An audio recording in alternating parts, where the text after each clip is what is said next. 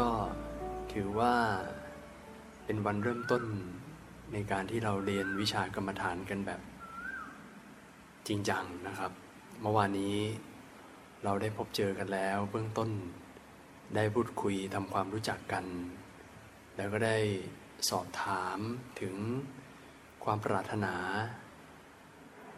ความคาดหวังในการที่จะได้จากวิชากรรมฐานนะครับ อันดับแรกเลยเนี่ยก็ขออนุโมทนาทุกๆทท่านเลยทั้ง 13 รูปนะครับ ก็คือมีพระอาคันตุกะหนึ่งรูปนะครับ แล้วก็ที่เพิ่งบวชใหม่เมื่อวานซืนอีก 12 รูป ก็ถือว่าเป็นรุ่นที่อาจจะฉุกระหุกนิดหนึ่งนะครับ เพราะว่าพอมาตรการโควิดได้ผ่อนคลายปุ๊บเนี่ย ทางวัดเราก็หาจังหวะโอกาส จัดบวชซะเลยนะเพื่อที่ไม่รู้ว่าระลอกสามจะมาอีกหรือเปล่านะฮะก็ยินดีด้วยนะครับที่ทุกท่านได้มาบวชดด้วยกัน แล้วก็วันนี้ก็เป็นมิติใหม่ของการสอนยมทานด้วย เพราะว่าได้มีการประกาศบอกญาติโยมที่ติดตามยานเวทคลับ ในช่องทางแอปพลิเคชัน Clubhouse ตอนนี้ก็มีญาติโยมมาอยู่กับพวกเราแล้วด้วยนะครับ ก็คิดว่าในเรื่องระบบเสียงน่าจะไม่มีปัญหาอะไร ขอเจริญพรญาติโยมที่อยู่ทางบ้านทุกท่านด้วยนะ หรือว่าบางท่านอาจจะอยู่ที่ทำงานก็ฟังธรรมไปด้วย ถ้าเกิดสมมติว่ามีปัญหาเรื่องเสียงอย่างใดเนี่ย ก็อาจจะ direct message มาให้อัตมาด้วยนะเจริญพรนะ ก็มีอะไรติดขัดก็ส่งเมสเซจบอกกัน แล้วเดี๋ยวมีโอกาสจะได้ปรับปรุงแก้ไขต่อไปนะเจริญพรครับก็วันนี้เริ่มต้นเลยนะฮะ ผมจะมาแนะนำก็คือในเรื่องของท่านั่ง ท่านั่งกรรมฐานนะครับ คือเวลาเรานั่งกรรมฐานเนี่ย ท่านั่งของคนเราเนี่ยมันมีหลายท่ามากเลยถูกไหมครับ ซึ่งในทางพระถ้าศัพท์เป็นทางการเนี่ยเวลาเรานั่งขัดสมาธิเนี่ยเขาเรียกว่านั่งคูบัลลังนะฮะและการนั่งคูบัลลังเนี่ยมันมีหลายรูปแบบด้วย รูปแบบแรกคือรูปแบบที่สบายที่สุดนะฮะ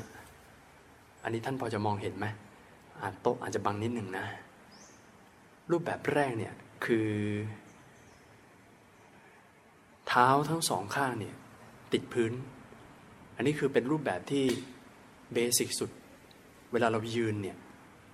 แล้วเวลาเราล้มตัวลงมาเพื่อนั่งขัดสมาธิเนี่ยท่านี้มันไม่ต้องจัดอะไรเลย สังเกตเวลาเรายืนแล้วเราก็แค่เอาขาซ้ายขาขวาในไขว้กัน แล้วเราก็ย่อตัวเราลงมาเนี่ย มันก็จะนั่งท่านี้ ซึ่งเป็นท่าที่พื้นฐานสบายที่สุดนะฮะ แต่ท่านี้ที่สบายที่สุดเนี่ยที่มันดูไม่ต้อง setting ไม่ต้องจัดอะไรมากอะมันเป็นท่าที่ความมั่นคงนั้นต่ำที่สุด เพราะว่าท่านี้เป็นท่าที่ไม่เหมาะกับการนั่งกรรมฐานนานๆเป็นชั่วโมง เพราะมันจะตัวโยกโคลงเคลงง่ายมากท่าเนี้ยถ้าคนที่ balance ร่างกายดีๆเนี่ย เวลานั่งขัดสมาธิท่านี้เนี่ย สามารถลุกขึ้นยืนได้เลยถูกไหมฮะ ราะมันจะมีความคล่องตัวสูง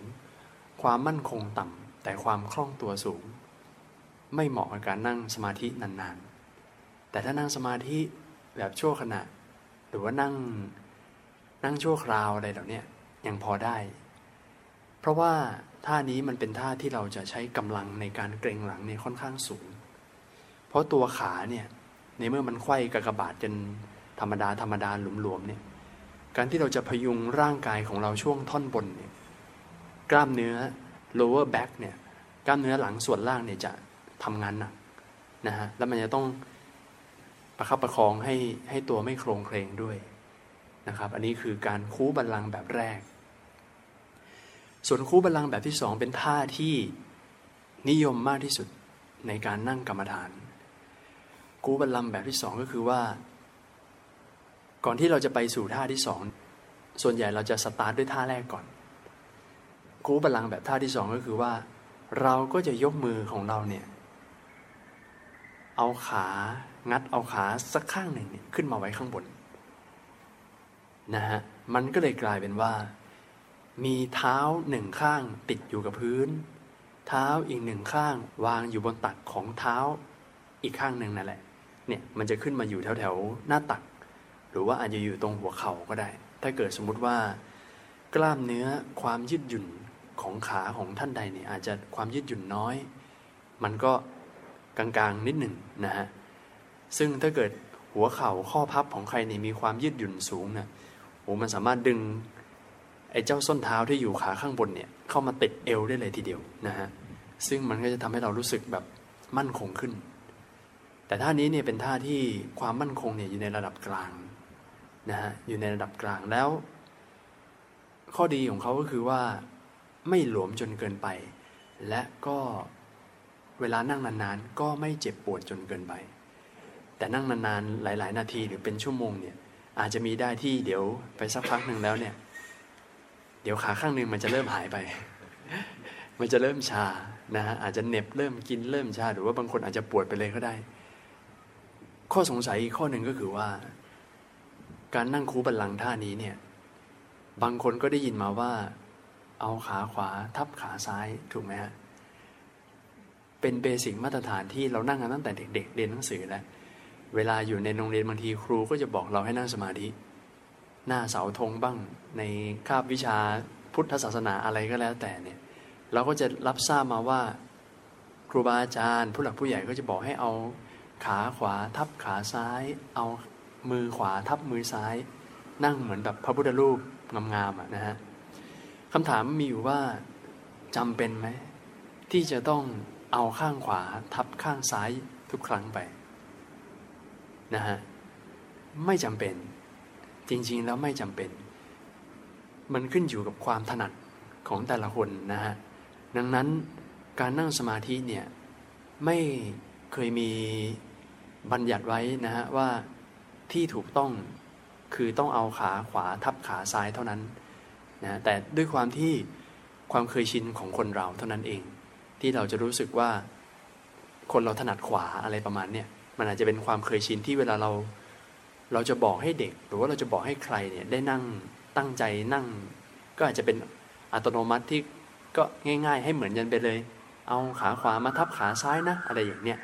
นะก็มันจะได้พูด เข้าใจง่ายๆนะฮะแต่จริงๆแล้วจะข้างไหนทับข้างไหนได้ทั้งหมดสำคัญอยู่ที่ว่าให้แต่ละคนเนี่ยสังเกตตัวเองว่า เราทำอย่างไรแล้วเรารู้สึกสบายที่สุดนะฮะจำไว้เลยนะฮะเวลาเรานั่งกรรมฐาน สิ่งสำคัญคือความสัปปายะ ความสัปปายะหมายถึงความสะดวกสบาย ความเกื้อกูลความเหมาะสม เพราะนั้น การที่เราหาความสัปปายะให้กับร่างกายเราเนี่ยมันเป็นความฉลาดในการใช้ชีวิตอย่างหนึ่งเช่นกัน ในเรื่องของสัปปายะเนี่ยทางพุทธศาสนาก็มีพูดความหมายแล้วก็สัปปายะเนี่ยมีทั้งหมด 7 ข้อ มีอะไรบ้าง แต่เดี๋ยวเอาไว้โอกาสหน้า วันนี้เราจะยังไม่ลงลึกเกี่ยวกับเนื้อหาอะไรมากค่อยเป็นค่อยไปก่อน เอาท่านั่งก่อนนะครับเชกเช่นเดียวกัน ในเมื่อ ขาขวาไม่จำเป็นต้องทับขาซ้าย เอาขาซ้ายมาทับขาขวาก็ได้ แล้วมือล่ะครับ มือจำเป็นต้องเอามือขวาทับมือซ้ายไหมก็ไม่จำเป็นเช่นเดียวกัน มือซ้ายทับมือขวาก็ได้ ผมเดาว่า ความรู้สึกถนัดคนเราเนี่ย มันต่างกันแน่นอนนะฮะในขณะที่ท่านพระใหม่ทุกท่านกำลังเอามือประกบกันอยู่ตอนเนี้ยท่านลองเอามืออีกข้างหนึ่งมาประกบลองสลับข้างดูสิ ฟีลลิ่งความคุ้นชินเนี่ยมันจะแตกต่างกันถูกไหมทั้งนั้นที่มันท่าเดียวกันนะ แต่แค่เราเปลี่ยนข้างเอาข้างหนึ่งเนี่ยมาไว้ข้างบนฟีลลิ่งความไม่คุ้นเนี่ย ความแปลกๆเนี่ยบางทีมันอาจจะเกิดขึ้นได้กับบางคนนะนะฮะ เพราะนั้นมือขาเช่นเดียวกันจะข้างไหนทับข้างไหนได้ทั้งหมดเลยนะฮะ เอาล่ะ ต่อไป ถ้านั่งขัดสมาธิท่าสุดท้ายนะครับท่านี้ hardcore นิดหนึ่งนะฮะ เป็นท่าที่ ทรมานที่สุด ถ้าสำหรับคนที่ไม่เคยนั่งท่านี้มาก่อน หรือบางคนนั้นอาจจะห่างเหินจากการยืดหยุ่นร่างกายมานาน ไม่ได้ออกกำลังกายไม่ได้เล่นโยคะอะไรเนี่ย อาจจะลำบากนิดหนึ่ง แต่ท่านี้มีประโยชน์อย่างหนึ่งคือ เป็นท่าที่มั่นคงที่สุด มั่นคงที่สุด เพราะว่า การเอาขามาไขว้กันเป็นกากบาทไว้ด้านบนทั้งหมดเนี่ยเขาเรียกว่าขัดสมาธิเพชรนั่นเอง การที่เนี่ยนะเดี๋ยวผมทำให้ดูนิดหนึ่งก็คือ เราก็นั่งท่าเดิมเนี่ยแหละ นั่งท่าที่สองเนี่ยสังเกตนะฮะมันจะเริ่มจากนั่งท่าแรกก่อน สเต็ปสองก็คือเอาขาข้างหนึ่งมาไว้ข้างบนท่าขัดสมาธิเพชรก็แค่เอาขาที่อยู่ข้างล่างเมื่อสักครู่เนี่ยงัดขึ้นมาไว้ข้างบนเช่นเดียวกัน มันก็เลยกลายเป็นว่า ปลายเท้าทั้งสองข้างเนี่ยก็จะมาอยู่ข้างบนแล้ว อันนี้ก็จะคล้ายๆกับ พระพุทธรูปบางองค์ที่เราเคยเห็นนะฮะที่เขาปั้นออกมาแล้วแบบนั่งท่าเนี่ย แต่ท่านี้เนี่ยเจ็บปวดที่สุดนะฮะ บางคนนี่นั่งไม่ถึง 5 นาที 10 นาทีเนี่ยมาเลย เพราะว่าด้วยความที่กระดูกกล้ามเนื้อเส้นเอ็นของเรา มันไม่คุ้นชินกับการถูกกดทับขนาดเนี้ยพอมันถูกกดทับไปนานๆเนี่ยโอ้โหมันเจ็บมากนะฮะ แต่ถ้า บางคนอาจจะแบบพยายามฝึกท่านี้ก็ได้ไม่เป็นไรเหมือนกันท่านี้มีประโยชน์มากตรงที่ การเกรงหลังของเราเนี่ย มันจะมันจะไม่ต้องทำงานหนักมากนะฮะท่านี้เป็นท่าที่มั่นคงที่สุดแล้วใช้กำลังของกระดูกสันหลังช่วงล่างหลังของเราเนี่ย น้อยที่สุดนะครับถ้านั่งท่านี้นี่โอ้โหสำหรับคนทำสมาธิชั่วโมงสองชั่วโมงเนี่ยยาวสบายเลย แล้วก็ ข้อดีของท่านั่งขัดสมาธิเพชรอีกอย่างหนึ่งก็คือว่า ถ้าเรานั่งท่านี้ได้ ตัวช่วยเนี่ยแทบไม่ต้องใช้เลยก็ได้ ตัวช่วยในที่นี้ก็คือเบาะรองนั่งสมาธิที่พวกท่านกำลังใช้อยู่นั่นเองนะฮะที่พวกท่านนั่งอยู่เนี่ยมันจะมีสิ่งที่เรียกว่าอาสนะนะฮะอาสนะคือแผ่นเรียบๆธรรมดาธรรมดา แต่เราก็จะมีเบาะรองนั่งสมาธิที่หนาขึ้นมาเหมือนหมอนนะฮะเอาไว้นอนได้เลยแหละนะบางที่นี่ เบาะรองนั่งสมาธิเป็นก้อนกลมๆใหญ่ ๆ เลยอะไรเนี่ยก็แล้วแต่สถานที่ไป แต่ของเราที่เห็นส่วนใหญ่ก็คือในวัดเราที่ใช้ก็จะเป็นสี่เหลี่ยมนะฮะเป็นสี่เหลี่ยมผืนผ้า ก็จะมีฟูกหนาขึ้นมาหน่อย ถ้าขัดสมาธิเพชรเนี่ยไม่ต้องใช้เบาะรองนั่งสมาธิยังได้ เพราะว่าในเมื่อเราไม่ต้องเกรงหลังมาก เบาะรองนั่งสมาธิก็เลยอาจจะไม่จำเป็นด้วยซ้ำไป แล้วพอพูดถึงเบาะรองนั่งสมาธิแล้ว เบาะรองนั่งสมาธิมีประโยชน์อะไร มีประโยชน์อย่างมาก เพราะว่าการที่เราหนุนหนุนก้นของเรานะฮะหนุนสะโพกของเราขึ้นมาสูงขึ้นเนี่ยให้มันสูงกว่าขา มันก็จะกลายเป็นว่าหลังของเราเนี่ยมันจะยกขึ้นสูง แล้วขาของเราที่วางกองไปข้างหน้าเนี่ยมันก็จะต่ำกว่า แต่การใช้เบาะรองนั่งสมาธิมีประโยชน์ตรงที่ว่า มันทำให้ การเกร็งกล้ามเนื้อของหลังส่วนล่างของเราเนี่ยคลายออก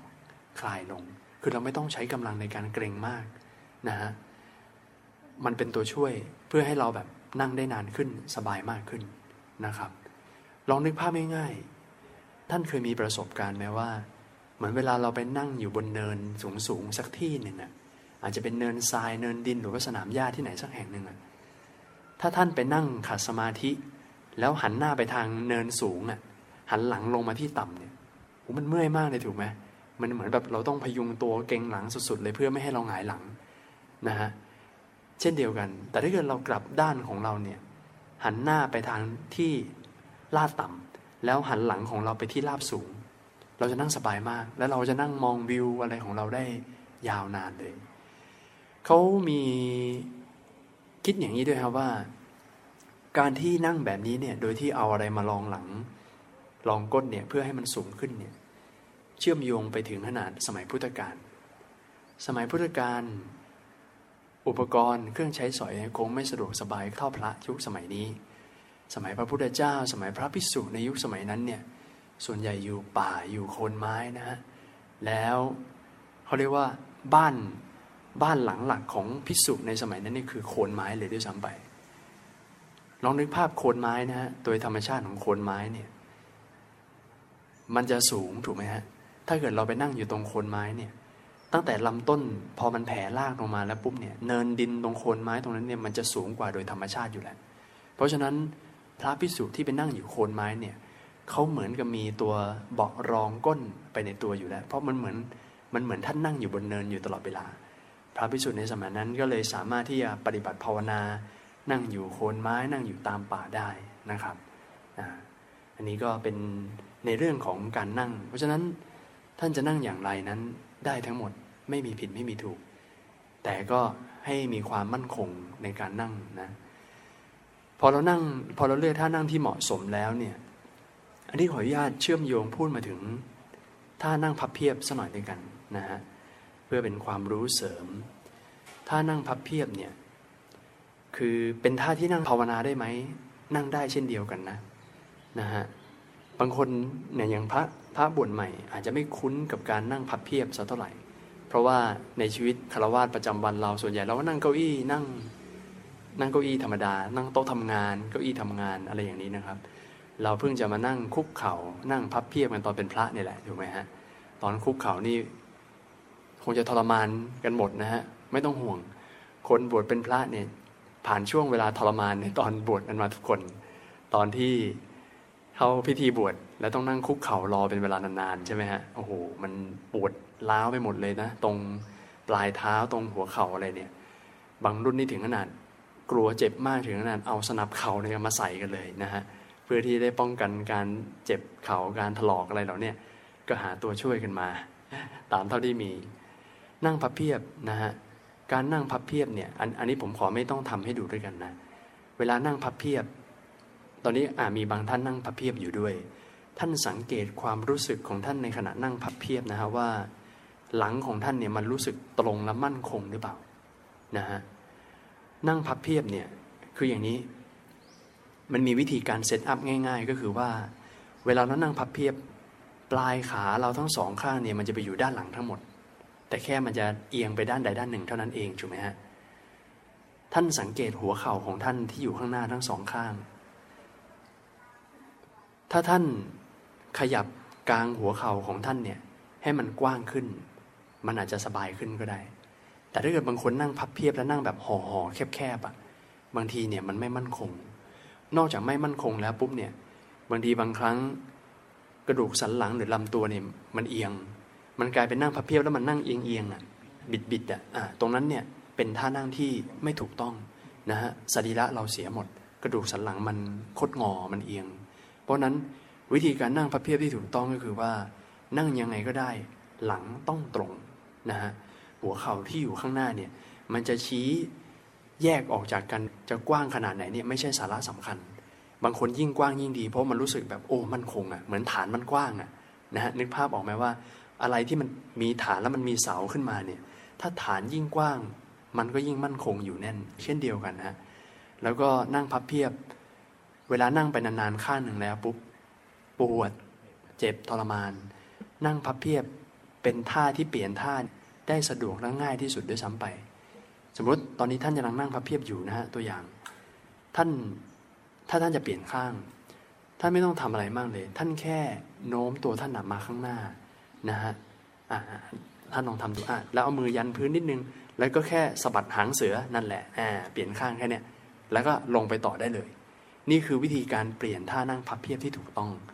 ไม่ต้องทำอะไรเลย แค่โน้มตัวมาข้างหน้า อาจจะเอามือเนี่ยยันพื้นก็ได้นะฮะแล้วก็เหมือนปรับทิศทางของหางเสือเนี่ยให้มันพัดไปอีกด้านหนึ่งเท่านั้นเอง คราวนี้ก็เอาละก็กลับมาสบายใหม่ได้นะฮะแล้วก็นั่งสมาธิต่อได้เช่นกัน อันนี้ก็แล้วแต่สะดวกเลย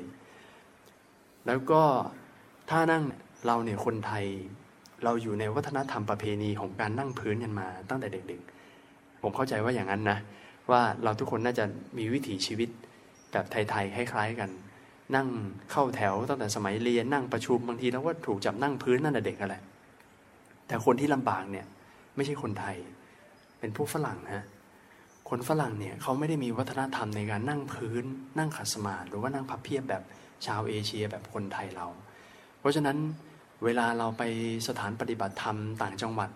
ที่เขามีฝรั่งมาปฏิบัติเยอะๆ ฝรั่งหลาย ๆ คนนั่งพื้นไม่ได้เขาต้องนั่งเก้าอี้ หรือว่าเขาจะต้องมีอุปกรณ์อย่างหนึ่งก็คือว่า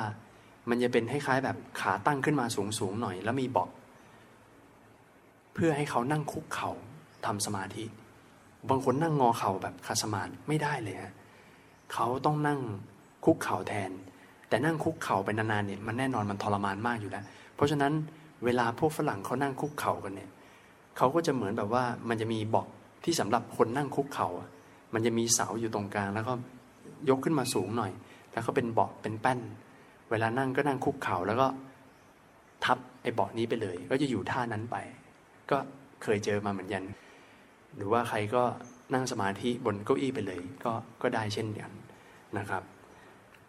พอพูดถึงเรื่องการนั่งเจริญภาวนาบนเก้าอี้ สามารถทำได้ไหมทำได้แน่นอนนะฮะแต่คืออย่างนี้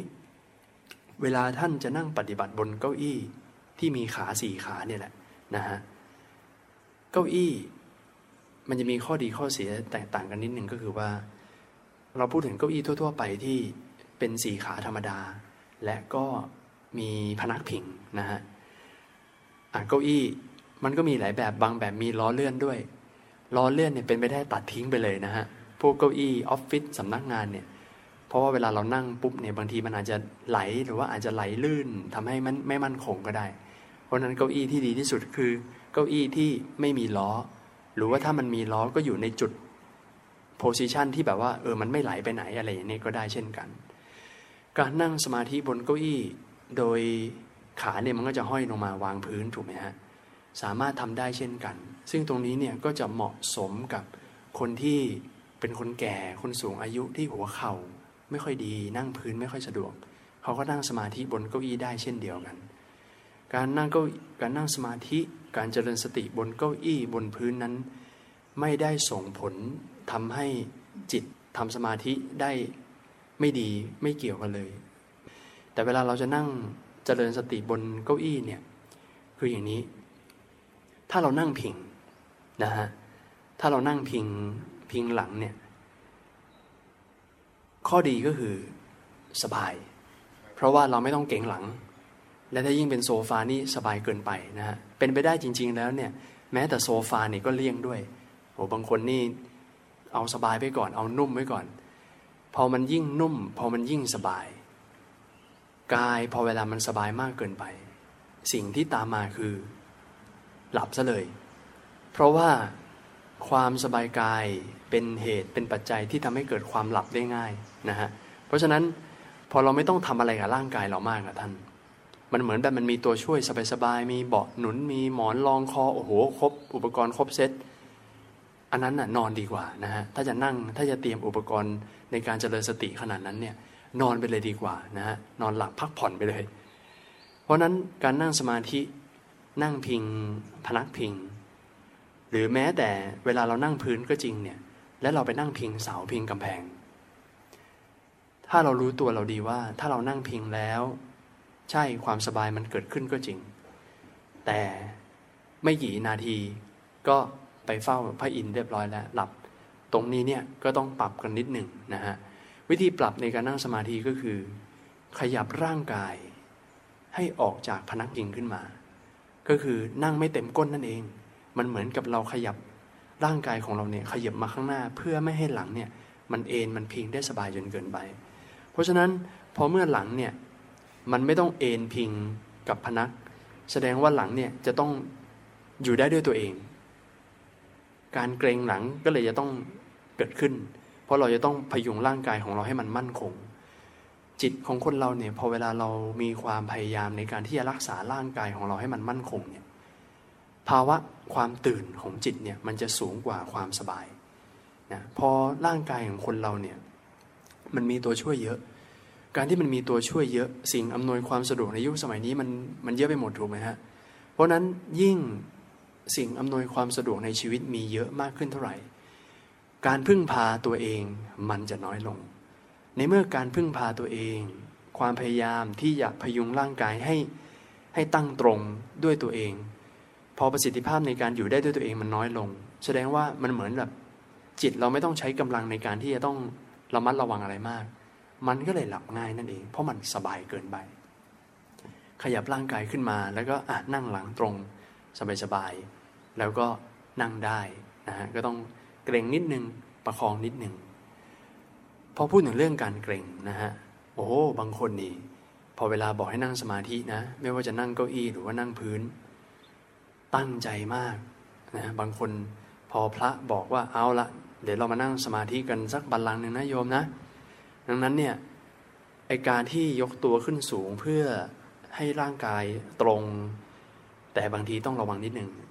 อย่าแบบไปเกรงกล้ามเนื้อ ข้างหลังมากจนเกินไป มันเหมือนแบบมันตึงเครียดจนเกินไป มันจะปวดหลังนะฮะ เพราะนั้นนั่งหลังตรงมั่นคง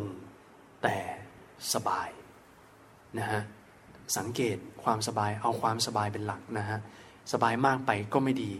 สบายน้อยไปก็ทรมานตนเอง เพราะนั้นปรับสนดุลให้มันมีความพอดีพอดีนะฮะอันนี้ก็เป็นเรื่องของการเกรงกล้ามเนื้อที่หลัง ที่เมื่อกี้ที่ผมพูดในประเด็นที่บอกว่า การที่นั่งพิงกำแพงก็ดี นั่งพิงพนักพิงเก้าอี้ก็ดีเนี่ย มันสบายเกินไปเป็นเหตุที่ทำให้หลับ แต่ไม่ได้หมายความว่าทุกคนที่นั่งพิงกำแพง และนั่งพิงพนักพิงจะหลับ ถ้าสติสัมปชัญญะของผู้ปฏิบัติคนนั้นเนี่ยเข้าที่มั่นคง อาจจะพักผ่อนมาเพียงพอ ร่างกายไม่ได้เหนื่อยล้ามาก วันนี้ไม่ได้ใช้สมองอะไรเยอะมาก สดชื่นเป็นพิเศษ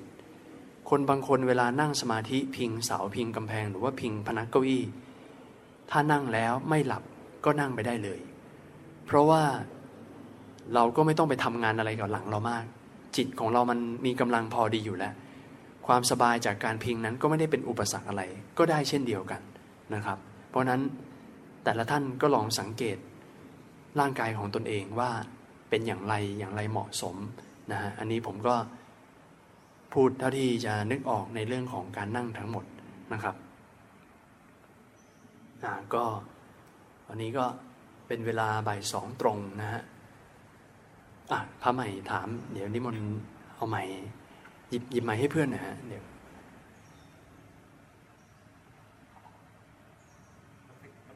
ฮัลโหลนักสการครับอาจารย์ครับสงสัยว่าแล้วแล้วมือ ก็คือต้องประสานกันเท่านั้นไหมครับหรือว่าไว้ท่าไหนก็ได้เหมือนกัน มือเหรอฮะจะต้องประสานกันเท่านั้นหรือเปล่า ไม่จำเป็นครับ มือเนี่ย เวลาเรานั่งสมาธินะฮะนั่งคูบัลลังเนี่ย มือจะวางไว้ตรงไหนก็ได้ มือจะวางประสานไว้บนตัก ที่เป็นเป็นรูปแบบเขาเรียกว่าที่เห็นทั่ว ๆ ไปก็ได้เช่นกันนะฮะ หรือว่ามือจะประกบไว้ข้างหน้าแบบนี้ก็ได้สำหรับบางคนเนี่ยมือยาว แขนยาว เพราะนั้นเนี่ยบางคนอาจจะรู้สึกนั่งแบบนี้สบาย หรือว่าจะประกบกันจำเป็นหรือเปล่าไม่จำเป็น วางไว้บนตักก็ได้ วางไว้บนหัวเข่าทั้งสองข้างก็ได้แบบนี้นะฮะเนี่ยจะจะหงายมือหรือว่าจะคว่ำมือได้หมดทุกอย่าง คือมือเนี่ยวางไว้ตรงไหนก็ได้ ที่เรารู้สึกสบายที่สุด แต่โดยเบสิกมาตรฐาน ส่วนใหญ่มือเนี่ยเวลาวางจะวางไปข้างหน้านะฮะผมไม่เคยเห็นใครนั่งเอามือค่อยหลังนะทั้งชีวิต ผมยังไม่เคยเห็นผู้ปฏิบัติคนไหน ที่นั่งสมาธิแล้วเอามือค่อยหลังแบบนี้นะฮะถ้าเอามือค่อยหลังเนี่ยเห็นได้เฉพาะเวลาเดินจงกรมแต่นั่งสมาธิแล้วเอามือค่อยหลัง ผมยังไม่เคยเจอจริง ๆ นะฮะก็คิดว่าคงคงไม่มีใครถนัดอย่างนั้นนะนะเราก็ ธรรมชาติคนเราในมือมันจะต้องยื่นมาวางไว้ข้างหน้าอยู่แล้ว วางไว้บนขาวางไว้บนตักอะไรเหล่านี้ก็ทำได้ไม่ว่าจะจะวางจะทับไม่ทับจะวางยังไงได้ทั้งหมดเลย ไม่มีผิดไม่มีถูก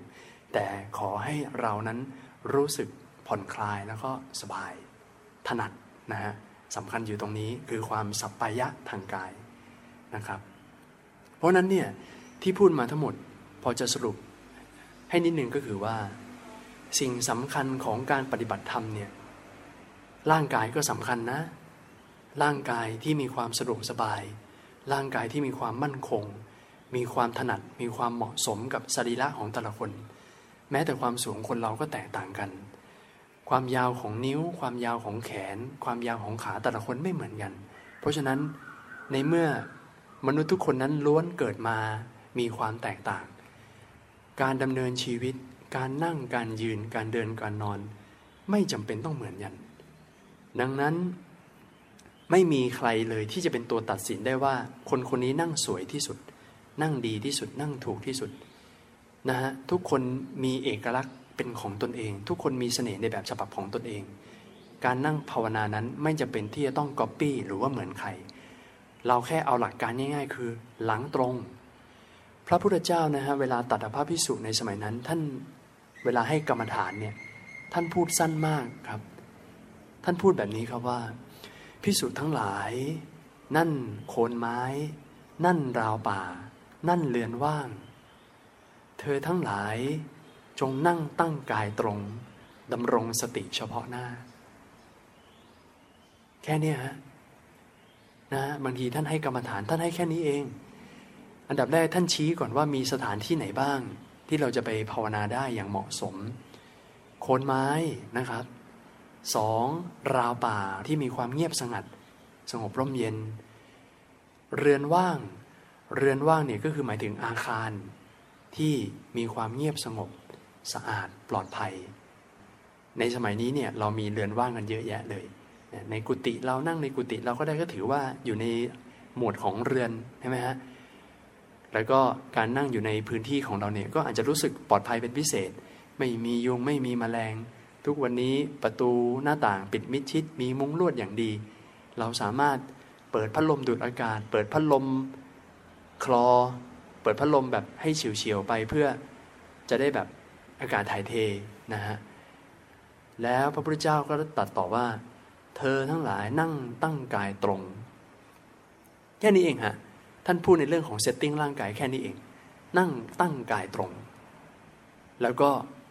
กลับมาพูดในเรื่องของใจก็คือดำรงสติเฉพาะหน้าดำรงสติเฉพาะหน้าก็คือ ให้ยกจิตขึ้นมา ตั้งสติขึ้นมา ไม่เผลอตัว รับรู้สิ่งที่ปรากฏเฉพาะหน้านะฮะเดี๋ยวเอาไว้วันหลังจะมาขยายว่าไอการ ตั้งสติดำรงอยู่เฉพาะหน้าเนี่ย อะไรมันคือเฉพาะหน้า เดี๋ยวเอาไว้วันหลังมาคุยกันนะครับอ่ามีคนยกมือครับ เดี๋ยวส่งไม้ให้เพื่อนนิดนึงครับ ครับขอโทษถามพระอาจารย์ครับระหว่างที่นั่งสมาธินะครับ เราสามารถเปลี่ยนท่าวางมือได้ไหมครับ หรือว่ามืออยู่ท่าไหนถ้าเกิดเริ่มแรกควรจะจบที่ท่านั้นพระหมายถามว่าในระหว่างนั่งสมาธิจะ ขยับมือเปลี่ยนมือได้ไหมจำจำเป็นต้องวางไว้เหมือนเดิมหรือเปล่าใช่ไหมใช่ครับไม่จำเป็นนะครับ ไม่จำเป็นจะเปลี่ยนก็ได้หรือว่าจะไว้เหมือนเดิมก็ได้ครับ แต่แค่การเปลี่ยนนั้นเนี่ย เปลี่ยนเพราะอะไรอ่าอาจจะถามกลับนิดหนึ่งเปลี่ยนเพราะอะไร เปลี่ยนเพราะรู้สึกว่าเฮ้ยอยากเปลี่ยนอะไม่มีเหตุผลหรือว่า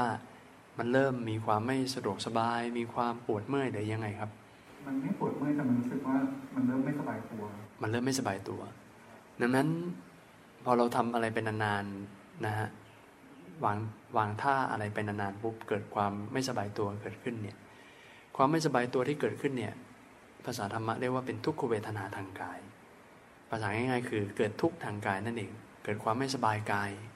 จะถามต่อว่าเวลาเกิดความไม่สบายกายแล้วเนี่ยส่งผลต่อใจทำให้ใจรู้สึก ขุ่นมัว ไม่มั่นคง รู้สึกหงุดหงิด รู้สึกไม่สบายใจไปด้วยไหมไม่ครับ ไม่ใช่ไหมถ้าไม่แสดงว่าความไม่สบายกายเนี่ย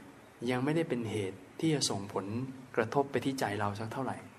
ยังไม่ได้เกิดความลำคาญหงุดหงิดอะไรขนาดนั้นใช่ไหมครับถ้ามันยังไม่ส่งผลขนาดนั้นเนี่ยอาจจะวางไว้เหมือนเดิมก็ได้ เพราะว่า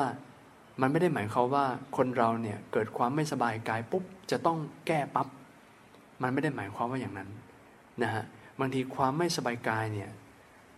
เราสามารถดูความไม่สบายกายที่เกิดขึ้นก็ได้เช่นกัน เพราะนั้นการนั่งกรรมฐานเนี่ยแน่นอนท่าน มันไม่สามารถที่จะทำให้เกิดความสบายกายไปตลอดทุกเสี้ยววินาที มันจะต้องมีบ้างที่เริ่มไม่สะดวกสบายตรงนั้นตรงนี้แหละแต่พอยสำคัญของการปฏิบัติก็คือว่า มันส่งผลต่อใจเราขนาดไหน ถ้าความไม่สบายกาย ไม่ได้ส่งผลต่อใจเราขนาดถึงขนาดแบบ จิตเริ่มไม่ตั้งมั่นแล้วเริ่มแบบกระวนกระวาย เริ่มฟุ้งซ่านหงุดหงิดแล้วถ้ายังไม่ส่งผลขนาดนั้น อาจจะไม่เปลี่ยนก็ได้นะครับ มันเหมือนแบบว่าเรายังอยู่กับมันได้อยู่ อยู่กับความทุกข์ทางกายอยู่กับความไม่สบายได้อยู่ แต่ถ้าเกิดความไม่สบายกายนั้น เป็นเหตุที่ส่งผลให้จิตของเรานั้น เริ่มไม่ไหวแล้วเว้ยเริ่มลำคาญ เริ่มแบบ ไม่เอาแล้วมันไม่อยากจะนั่งแล้วมันโอ้มันอยากเปลี่ยนเลยเกินมันมันมันส่งผลต่อใจเรา ถ้ามันเริ่มมีผลกระทบมากขนาดนี้ก็เปลี่ยน แต่เวลาเปลี่ยน อย่าเพิ่งเปลี่ยนแบบหุนหันพันแล่น ให้ดูใจตัวเองนิดหนึ่งพอใจมันเริ่มแบบหงุดหงิดลำคาญความไม่สบายกายที่เกิดขึ้น ก่อนที่จะเปลี่ยนเราอาจจะสังเกตใจเรานิดหนึ่งเห็นความไม่ชอบใจเห็นความไม่สบายใจ ไม่แน่ พอท่านยังไม่รีบร้อนแล้วท่านดูจิตท่านไปแป๊บหนึ่งเนี่ยการที่เราดูความไม่สบายใจที่เกิดขึ้นเนี่ยมันเป็นการเปลี่ยนไปดูจิตเราแล้วไปดูใจเราแทนแล้วว่าเฮ้ยตอนนี้ไม่ชอบไม่สบายเว้ยพอดูไปดูมาไม่แน่ ความไม่สบายใจนั้นอาจจะหายไปก็ได้ ทั้งทั้งที่ความไม่สบายกายยังอยู่เอา้าพอเราดูไปดูมาเรายังไม่ได้ เรายังไม่ต้องแก้ปัญหาอะไรเลย แต่ทำไม ใจเรามันกลับมาสงบเป็นสมาธิได้อีกแล้ว อันนี้ก็ไม่มีเหตุที่ต้องเปลี่ยนแล้ว เพราะว่ามันเหมือนเราไปรักษาที่ใจเราเรียบร้อยแล้ว แต่พอเราเอาละดูใจไปแป๊บหนึ่งดูยังไงมันก็ไม่หายไป มันรู้สึกลำคาญ แล้วก็จิตเริ่มจะหลุดออกจากสมาธิแล้ว ก็เปลี่ยนได้ แต่เปลี่ยนแบบค่อยเป็นค่อยไป ช้าๆพลิกมือเบาๆ สลับมือเบาๆ ขยับมือเบาๆ เพื่อไม่ให้สมาธิที่เราประคับประคองมาตั้งแต่ต้นเนี่ยมันตกหลุมอากาศเยอะสักเท่าไหร่นะมันอาจจะสะดุดนิดนึงแต่มันไม่ไม่ทำให้เสียสมาธิสักเท่าไหร่ เพราะนั้นเปลี่ยนด้วยใจที่เย็นๆไม่รีบร้อนนะฮะอันนี้ทำได้ เพราะนั้นมันไม่สามารถตอบตายตัวได้ว่าควรเปลี่ยนหรือไม่เปลี่ยน แต่มันต้องดูเหตุปัจจัยอย่างที่ผมได้ชี้นำไปเมื่อสักครู่นี้นะครับ ขอบคุณขอบคุณมากครับ เมื่อกี้พอดีผมพูดถึงในเรื่องของพัดลมนิดหนึ่งก็เลยปิ๊งแวบ เวลานั่งสมาธิ หลาย ๆ ท่านเนี่ย เอาพัดลมมาจ่อนะฮะอันนี้พูดถึงญาติโยมที่อยู่ทางบ้านด้วยนะ ใครกำลังนั่งแล้วเอาพัดลมมาเป่ามาจ่อร่างกายอยู่เนี่ย ขอแนะนำว่าให้หันพัดลมไปด้านอื่นดีกว่า ไปด้านไหนก็ได้ที่เรายังพอได้รับกระแสลมเบาๆ เย็นๆ สบายๆ แต่อย่าให้เอามาจ่อร่างกาย เพราะว่าอะไร การที่เปิดพัดลมแล้วจ่อร่างกายเย็นๆ แช่อย่างนั้นเลยเนี่ย มันจะทำให้การรับรู้ความรู้สึกทางกายของเราเนี่ย มันจะรับรู้ได้ไม่ดีนะฮะ มันเหมือนแบบมีลมแรงๆแบบเป่าแช่อยู่ตลอดเวลา เพราะฉะนั้นการที่จะเข้าไปตั้งสติ รับรู้อารมณ์ที่มันละเอียดเนี่ย ไม่ว่าจะเป็นลมหายใจเข้าออก หรือว่าการสั่นไหวของร่างกายเบาๆ รือว่าการยุบการพองของหน้าอกหน้าท้องเนี่ย มันจะรับรู้ไม่ได้เท่าไหร่ เพราะว่าไอ้เจ้าลมแรงๆเนี่ย มันเป่าเราจนแบบมันรู้สึกซ่าไปหมดเลยนึกออกไหมฮะบางทีเป่าหูจนแบบหูเราก็ดังเสียงพัดลมแบบอืดหรือบางคนเนี่ยโอ้โหขี้ร้อนมาก เปิดพัดลมเบอร์แรงสุด แล้วก็จ่อแช่ไปอย่างนั้นเนี่ย อันนี้ไม่แนะนำให้ทำอย่างนั้นนะฮะนึกขึ้นได้อีกแล้วว่า สถานที่เนี่ยท่านคืออย่างนี้ ในประเทศไทยเราเนี่ยค่อนข้างจะมีความพิเศษอย่างหนึ่งคือประเทศไทยเนี่ยมีสถานที่ธรรมชาติในสวยงามเยอะนะฮะมีภูเขา มีป่าไม้ มีทะเล มีอุทยาน และในยุคสมัยปัจจุบันเนี่ยญาติโยม เวลาไปปฏิบัติธรรมเนี่ยเขาจะชอบมากเวลาเวลาวัดหรือว่าสำนักปฏิบัติธรรมที่ไหนก็แล้วแต่เนี่ยโอ้โหอยู่วิวร้อยล้านแบบเนี้ยอยู่ริมทะเลนะฮะ หรือว่านั่งอยู่บนภูเขาสูงๆ ไปนั่งบนยอดดอยอย่างเงี้ยโอ้โหแล้วดูนั่งสมาธิแล้วก็นั่งดูอะไรนะ ทะเลหมอกไปด้วย อะไรพวกเนี้ยถามว่าดีไหมมันดีหมดนะฮะ แต่ผมอยากจะบอกว่ามันข้อเสียมันก็เยอะ วิวร้อยล้านเนี่ยท่าน เวลาเรานั่งสมาธิ เวลาเราไปเลือกสถานที่ปฏิบัติที่มันวิวสวยมากๆ เนี่ย ข้อเสียมันคืออย่างนี้ มันทำให้เรานั้นไม่ค่อยจะสนใจ ร่างกายและจิตใจของเรา เพราะอะไร เพราะมันมัวแต่ดูวิวไงฮะพอวิวมันสวยมากมันอดไม่ได้ ที่จะลืมตาแล้วก็มองทะเล มองภูเขา มองทะเลหมอก บางทีใช่ครับ มันทำให้เรารู้สึกผ่อนคลาย มันเหมือนเวลาเราทำงานเหนื่อยๆมาเนี่ยนะเราว่าหาวันหยุดสุดสัปดาห์สามวันห้าวันใช่ไหมฮะเอา้าไปเที่ยวทะเลกับครอบครัวไอ้รูปแบบนั้นเนี่ยไม่เป็นไรไม่ได้ผิดอะไร แต่ถ้าจะปฏิบัติธรรมเนี่ย นนี้ขอขอพูดถึงนิดนึง บางทีไปปฏิบัติธรรมญาติโยม แล้วก็นั่งตามพวกพื้นที่สวยๆเหล่านี้ก็จะแอบขำนิดนึง ก็คือตรงที่ก็จะเห็นโยมเนี่ย หยิบโทรศัพท์ขึ้นมาถ่ายรูป เซลฟี่บ้างถ่ายวิวบ้างอะไรอย่างเงี้ยมันอดไม่ได้เนื่องไหมฮะ การที่ผมจะบอกว่าถ้าพูดถึงในแง่ของสภาวะธรรมทางใจ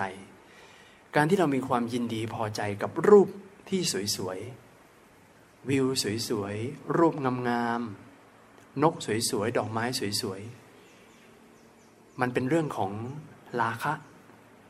มันเป็นความสุขที่มาจากใจที่ประกอบไปด้วยโลภะหรือว่าราคะนั่นเอง มันเป็นการมาสุข การที่เราไปปฏิบัติธรรมแล้วเรานั่งมองวิวมองอะไรที่แบบมันเพลินอะมันเพลินใจเนี่ยอยากจะให้รับรู้ไว้ว่ามันเป็นมันเป็นการมาสุขอย่างหนึ่งนะ การที่มองอะไรสวยๆ นะฮะเพราะฉะนั้นก็ให้แต่ละคนเนี่ยสำรวจตัวเองว่าเรามาเนี่ยเราต้องการมาเอาภาพถ่าย เราต้องการมาเอาวิวร้อยล้าน หรือว่าเราต้องการมาฝึกใจของเรา ผมจะไม่ตัดสินนะว่าอะไรถูกอะไรผิด แต่ให้ข้อมูลให้หลักการเอาไว้แล้วก็ไปปรับใช้กับชีวิตของเราเองนะครับ ดังนั้นเอาละเดี๋ยวเราจะไม่มีเวลานั่งกันเนี่ยก็อุตส่าห์มาตรงนี้แล้ว ภาวนากันสักหน่อยเหลือเวลาประมาณ 15-20 นาทีนะครับ เดี๋ยวผมจะขอให้ทุกท่านนั้นได้กลับมาอยู่กับเสียงะระฆังสักหนึ่งเสียงะระฆังนะครับ